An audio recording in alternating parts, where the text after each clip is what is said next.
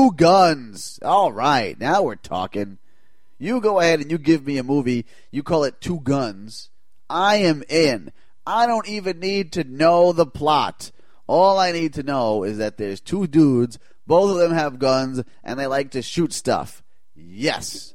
Here you have a DEA agent played by Denzel Washington and a naval intelligence officer played by Mark Wahlberg. Have we had other movies with prominent roles for naval intelligence officers where they're out in the field and they're basically running around like they're cops? I don't think so, but someone can correct me if I'm wrong.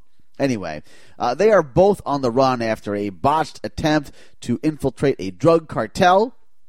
Now, as it turns out, there's a little bit of a setup going on. There's a little bit of things behind the scenes that are happening that ought not be happening. And I don't want to go ahead and spoil this for you, but it puts the two of them sort of forced together and forced to go ahead and take on all comers. And you've got a lot of different sides. That's the one thing that I really did enjoy about Two Guns was that there's a lot of different sides that are interested in what's going on with the $43 million of stolen money. Whose money does it belong to? Well, we don't know. At least not at first.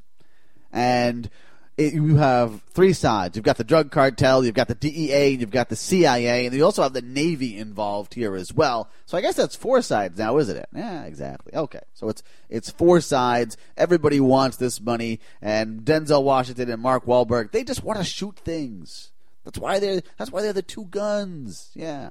Now it's a fun movie and the two of them work well together. There's a lot of banter. It's kind of old school action comedy, and I enjoyed this movie up to a point. In fact, I could tell you up to the exact point that I didn't enjoy the movie, and that was once we got to the very end. Once we got to the big showdown and the big climax, it's honestly a bit on the ridiculous side. Yes. Now, I, alright, sure. You're gonna say Dan, the whole movie is on the ridiculous side. However, there is a point where the ridiculous can only go so far for me. I mean, basically, what we have is a point in the movie where there is an easy out. There is an easy out for our heroes, and they opt not to take the easy out, and so instead they can shoot a bunch of people. And while I have already told you, I am in favor of seeing a bunch of people being shot in a movie, only in a movie, uh, it seemed, I don't know, far fetched, I guess. Yeah.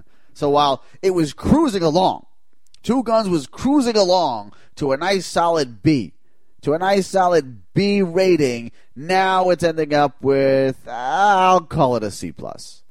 There you go, C plus for you, Two Guns. But uh, you, you got so damn close. You got so damn close.